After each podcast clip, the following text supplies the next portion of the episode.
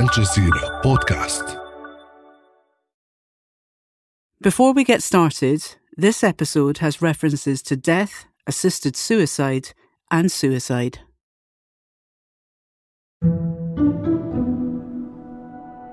Imagine the worst pain of your life, the moment where you would dial 911, the moment right before that, and I was left at that pain level and sent home that way. Cheryl Romaine is a Canadian who was diagnosed with a disease that's kept her homebound for the last three years.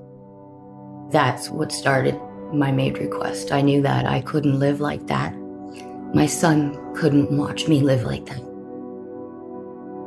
Canada has some of the most liberal euthanasia laws in the world, and the laws around medical assistance in dying, known in Canada as MAID, have recently been expanded further.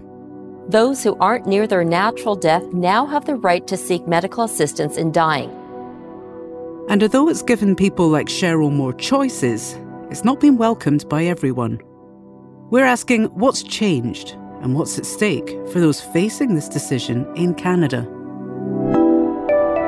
I'm Halla Mohieddeen, and this is The Take.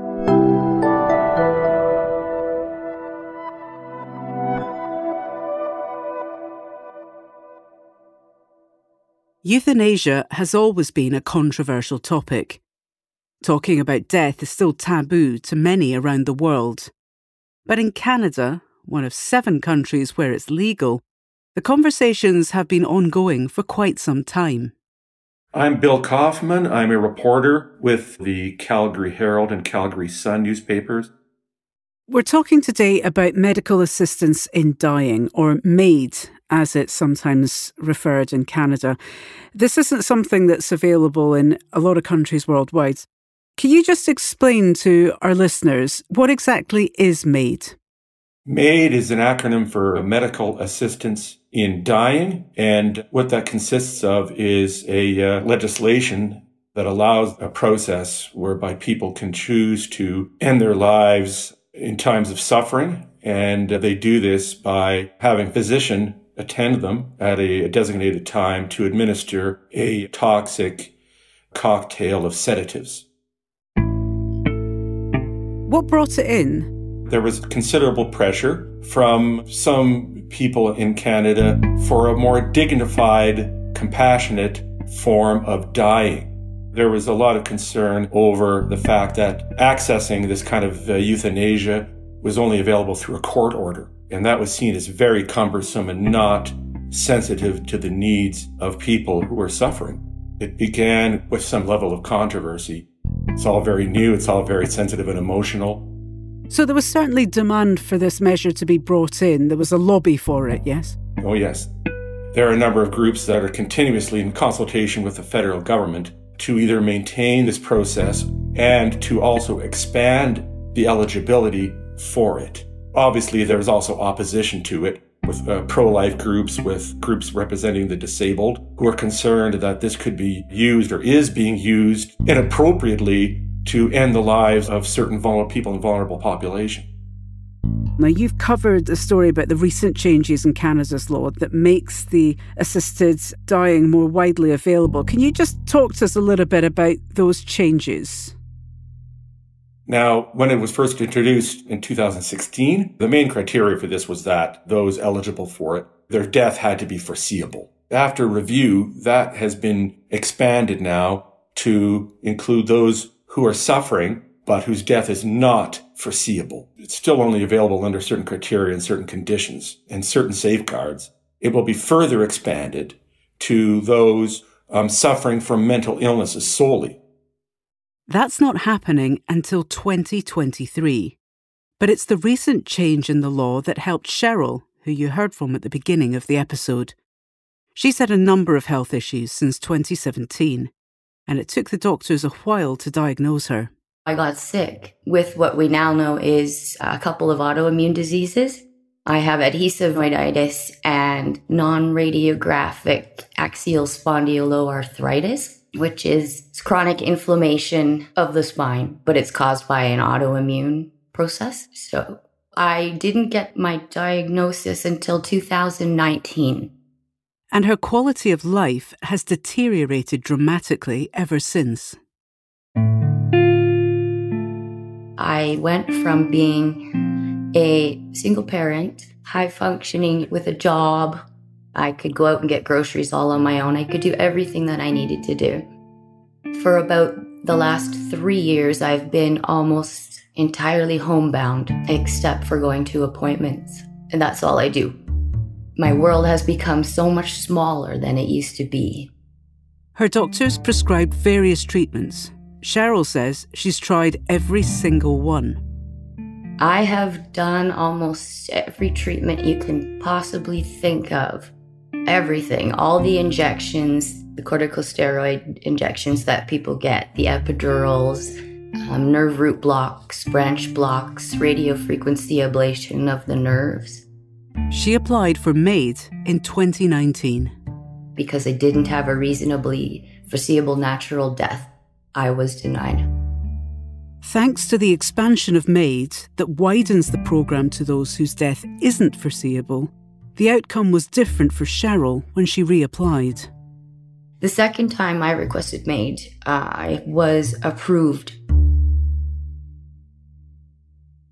Cheryl's trying a new treatment that is working for now, but she still has the option for MAID when that changes.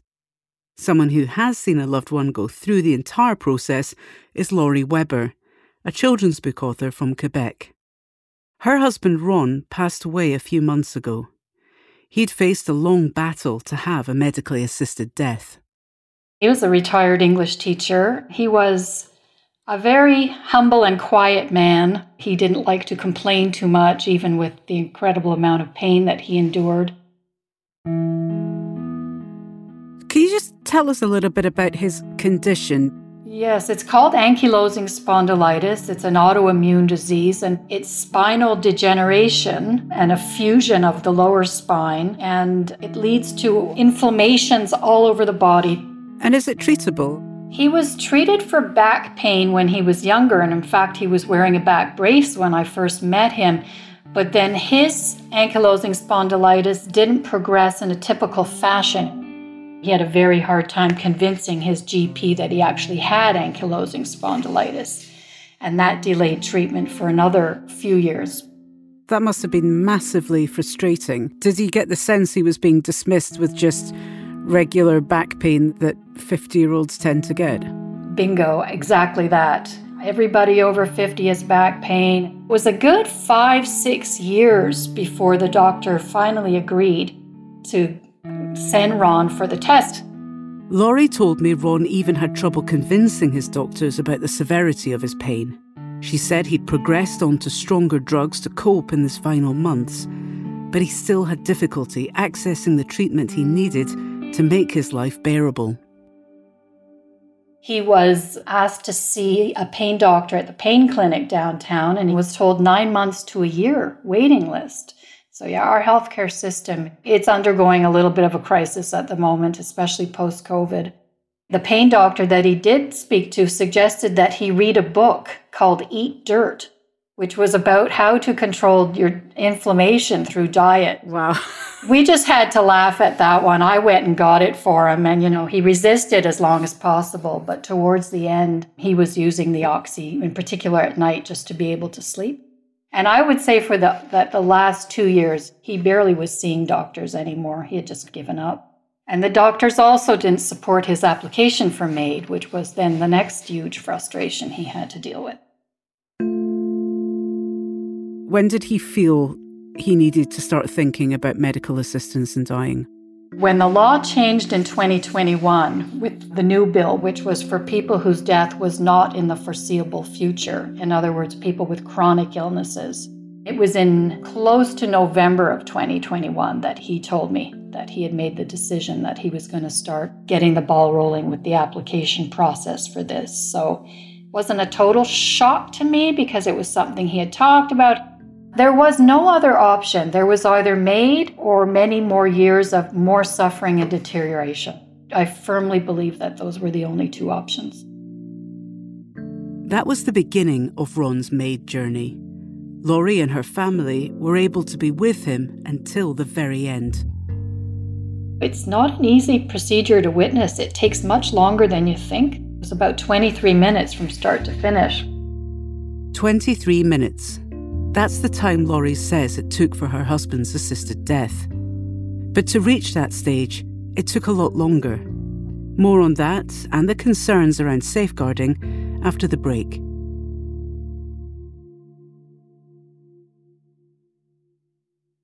Hello, I'm Charles Dance, your narrator for Hindsight, an original podcast by Al Jazeera. In season four, we carry on exploring the lives of history's most notable figures, from Rosa Parks to Pol Pot. We meet the people who changed the way we think about our world and those who left it marked by their infamy. Hindsight from Al Jazeera, wherever you get your podcasts.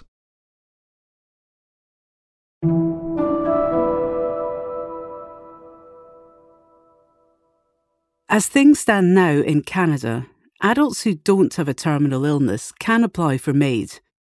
In 2023, it will become available to people who have no illnesses other than mental health, and that's raised alarm bells with mental health advocates. While there are safeguarding measures in place, some say it's not enough. Here's Bill Kaufmann again, the journalist who's covered the story in Calgary. The request has to be signed by one independent witness, and two independent practitioners have to confirm that the eligibility is met. There's a minimum 90 days assessment from the after request, and the applicants have to be told of the counseling, available supports, and alternatives such as palliative care. And there has to be the opportunity to withdraw that consent to death right up until the time it's about to be delivered. So it's not just one doctor makes this decision; it has to get the sign off by at least two, Two. doctors. Okay. Two doctors and uh, two two independent uh, practitioners have to confirm the eligibility is met. And how does that apply to mental illness? Because this expansion seems r- rather unusual. What are the criteria under this expanded program for accessing MAID? The person who is applying for this has to be of sound enough mind to make this application. That has to be signed off on by two independent practitioners and the request signed by at least one independent witness. But there are concerns these safeguards should be more specific to protect people with mental health issues. A lot of this stuff is being overly vague, particularly when it pertains to mental illness, that perhaps, you know, how can they be consent? How can they, how can it be assured that they're of sound mind? And this is what people who've experienced mental health illnesses are worried about. My name is Mark Henick. I'm a mental health advocate based in Toronto, Canada. I've opened up very publicly in Canadian media the fact that it largely ignores the social determinants of health, the reason for which many people request MAID to begin with. So I'm of the view that this uh, legislation actually reverses the burden, that it pins it on the individual, that their brain is broken, that it's their fault that they can't recover, when really the system isn't doing enough to actually help them recover. You think you want to die. You think you're hopeless and helpless. That is the nature of too many mental health problems and illnesses. It's impossible to tell if somebody is is requesting MAID for mental illness or if they're suicidal. Mark told us he thinks there isn't enough support available for people to make a full recovery. People don't fail treatments. Treatments fail people, not the other way around. Recovery is likely when people get the help that they need, where and when they need it. My opposition to extending MAID for mental illness alone doesn't discount the fact that the suffering can indeed be grievous. It doesn't discount the fact that people really want to die. I think both of those things are true. However, I think that we need to take into broader account why they're suffering in the first place. Critics are also concerned that expanding access to MAID won't stop with mental health. In fact, conversations are underway to extend medical assistance in dying to children. I asked Bill Kaufmann about this possibility. In Canada, it's not yet being offered, but it's un, it's in, it's the next debate. It's under consideration now. The proponents of this say that you know there are many minors, teens who are of are, are mature enough, who are of sufficient intellect to appropriately request and consent to this. They're already able to reject some forms of medical intervention. So this would be just a matter of inclusion. Obviously, there's pushback to this, and the, you know, the, the opponents are saying, well, hey, this is, see, you see what we're saying? This just confirms our worst fears about the undue expansion of this program. However, amid all the talk of it getting easier to get medical assistance in dying, getting approval for maids isn't as straightforward as you might think. Lori's late husband Ron struggled to get treatment, but those challenges also extended to accessing the MAID program. You need support from a medical person for this initial application. And that's where Ron's GP, who had you know, failed him so miserably with the diagnosis, at first said he would support Ron's application. And then when Ron went back to him with the actual paper, this doctor had changed his mind and said that he no longer wanted to support him. He felt that he hadn't tried everything. So then when then Ron went to his rheumatologist and the rheumatologist was totally against MAID the pain doctor, I think, also had turned Ron down. And so Ron put in a letter of complaint with the Quebec chapter of Dying with Dignity Canada. They suggested that he go to the local health board, which is what he did. And it was the local health board that sent two nurse practitioners to Ron. They helped him with the application. That's the first step. Then he could go on to meet the doctors who'd be making the final decision. There was no question in their mind that he was a perfect candidate. So that was a very hard and shocking moment for me because I think in the back of my mind, I still had my doubts that he qualified for this. I guess you would feel it's better this way when you have control, when you're able to take control oh, absolutely. of your destiny. Gosh, it's everything, isn't it? To have control over your own life and your own destiny and not be at the mercy of a system. To be able to say, this is what we need as a family, because we were all suffering along with him for many years. Having control over your destiny, or at least the option, was also transformative for Cheryl. She's currently undergoing a new treatment, but being approved for MAID has given her a sense of relief. So that if her treatment doesn't work, she still has options. She has control, and with it, a sense of comfort. I can just hold on to that approval and carry it in my back pocket. So I know now that I will never be left again in a flare like I was before. I didn't even realize how much the fear of of being left at my crisis pain level was affecting me and and when I got the approval it's like that just lifted off my chest and I could breathe. That's really how I felt. And at the same time, though, I felt a bit guilty feeling that relief because I was going to hurt my family. That part is hard. And it is hard to talk about death, but it's a conversation that's happening more. I put that to Lori certainly something that's being talked a lot about more, but death is still really, we're talking in 2022, it's still a really taboo subject. Do you think that's healthy, or should we be talking more about this kind of thing? After going through this, I've come to the conclusion we really need to start talking about death a lot more. I write books for children, and my mission now is going to be to write, you know, books that help even children. Children need to learn that death is part of life because people don't even know what to say when someone's grieving. I think it, it, it stems from what you just mentioned that discomfort with death. Death doesn't still exist, but I mean, if the last few years have taught us anything, it's taught us, you know, that death does exist and we do need to learn how to talk about it. Ron just saw death as a natural part of his life. He said, You know, everyone's going to die. I'm just getting to choose when I die. He was hostage, a 100% hostage to his diseases. So to have this control at the end, I think was so empowering to him. And I'm, I'm telling you that he went out happy. It's a conversation journalist Bill Kaufmann agrees we have to have. Do you think there's also a responsibility on society itself in the way that we consider life and death, and that we should start talking earlier about how we manage our death. And is that a conversation that, that in Canada is perhaps more advanced than it is in other parts of the world. Absolutely. You know, the discussing death is still a difficult thing. There's still plenty of taboos around that. It needs to be part of the discussion because that's what drives, that's ultimately what should drive the laws governing it. I would say that we need to be open to all voices on this, very open, because I don't think there's really, what I've seen, there's really an incorrect or wholly incorrect or wrong side on this. And I think there are some real valid concerns over the need for safeguards, possibly stronger safeguards.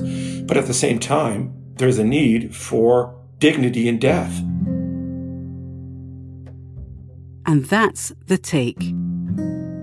This episode was produced by Ruby Zaman with Chloe K. Li, Amy Walters, Alexandra Locke, Ashish Malhotra, Negin Owliaei, and me, Halla Mohieddeen. Alex Roldan is our sound designer. Aya Elmileik and Adam Abugad are our engagement producers. Ney Alvarez is our head of audio. We'll be back